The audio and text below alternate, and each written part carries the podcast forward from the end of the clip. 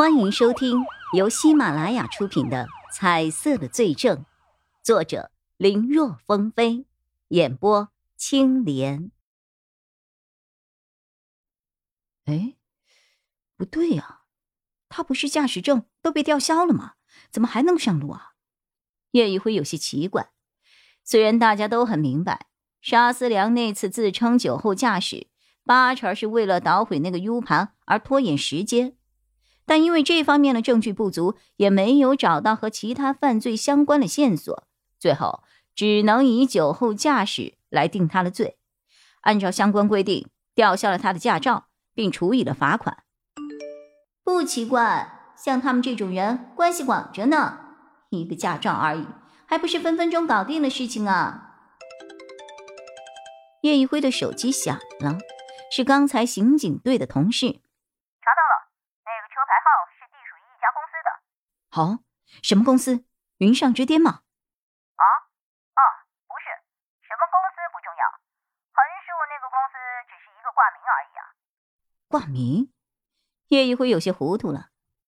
是啊，你小子运气不错，刚好前两天我碰到了一个交通追尾的事情，里面被追尾的车和你今天要查的车情况有些类似啊，所以我就仔细查了一下，发现你问的这个车虽然挂名在。下车。我说你小子查这个是想要做什么呀？也和自家人追尾了？为了能够跟踪一些嫌疑人，还不被察觉和怀疑，警局中总有一些挂名在其他地方的车牌，这不是什么值得奇怪的事情。可市局不是正在调查霍敏忠、钟离健他们的案子吗？前一阵儿刚因为证据不足，把沙思良给放了。怎么现在又和沙思良接触上了呢？而且还不是公开的接触，有种秘密接头的意思。最关键是那个开车的人和沙思良一样，都有颜色。总不会是……叶一辉的脑中冒出了一个不太好的想法。等和钟离眼碰面之后，他把自己的疑问说了出来：“你是说？”钟离眼说到这儿，停了下来。后面的话他不想说，也不愿意去说。虽然叶一辉并没有说什么，但那个含义他明白。你确定没有看错车牌？钟离眼还是有些不相信。我确定没有看错。叶一辉知道钟离眼在担心什么，但他自己也不愿意去想。略一琢磨，两人重新回到了停车场。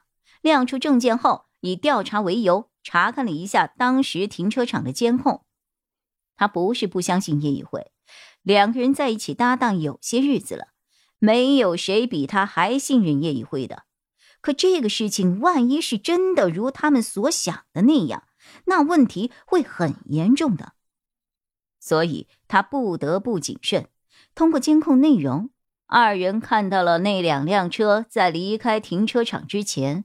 是并排停着的，因为监控的角度只能够看到双方的车窗当时都是打开的，可是根本没有办法看清两个人在做什么。一个是市局的车，一个是市局正在调查的案子的嫌疑人的车，这两辆车并排停在一起，要说没发生些什么，谁会信啊？谢谢，这个内容我们需要拷贝一份。钟离眼取出了随身携带的 U 盘，将两辆车从进来到离开的录像都复制了一份。这个时候，叶一辉的手机响了，是看穿你了孙伟策发来的。叶一辉在等钟离眼的时候，曾经把车牌号发给了在市局工作的孙伟策，让他帮忙调查一下这个车牌在这个时间段是被谁开走的。至于原因，他并没有告诉孙伟策，因为他还不确定这到底意味着什么。想着孙伟策或许还是不知道的好，毕竟他和钟离眼是在 A、B 市，而孙伟策却在 A 市，他的危险系数要高一些。怎么了？钟离眼复制完了监控录像，一转身就看到了叶一辉眉头紧锁，脸色隐隐有些难看。回车里说吧。叶一辉本来要开口，但看停车场的保安还在，就招呼钟离眼先离开。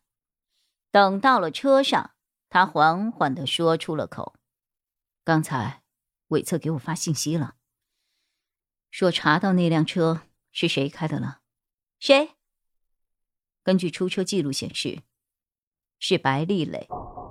白丽蕾。”钟离眼一怔，要是市局别人也就罢了，和沙思良碰面或许还是巧合。可白丽蕾是市局刑警二队的队长，也是负责调查霍敏忠和钟离剑等人案子的专案组组长。这样的人和被两人一起就开始重点怀疑的沙思亮接触，这是为什么呀？他到底想做什么？难道说，压在钟离眼心里的那个想法，这一下肆无忌惮的蔓延了开来？钟离眼抬眼去看坐在副驾座上的叶一辉，发现对方也看着他。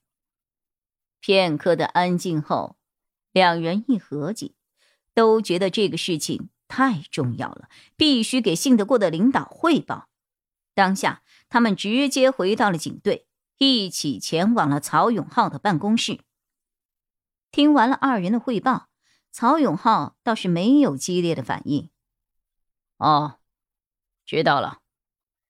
他只是面沉似水，钟离眼和叶一辉看不出他内心到底在想什么。历来也算是我的半个徒弟吧，哈。之所以说是半个，是因为他当时被上面分派给我，让我先带着教教他。但是这个小子心思活络的很，脑子也好使。有些事情都不用我教，自己就领悟了。我根本就还没有教过他什么呢。而且他这个人也很能干，特别是从嫌疑人的嘴里套话，往往三言两语就能够把本来嘴硬的人变得什么都说了。而且也很会安抚受害者的家属。本集播讲完毕，感谢收听，更多精彩内容。请在喜马拉雅搜索“青莲嘚不嘚”。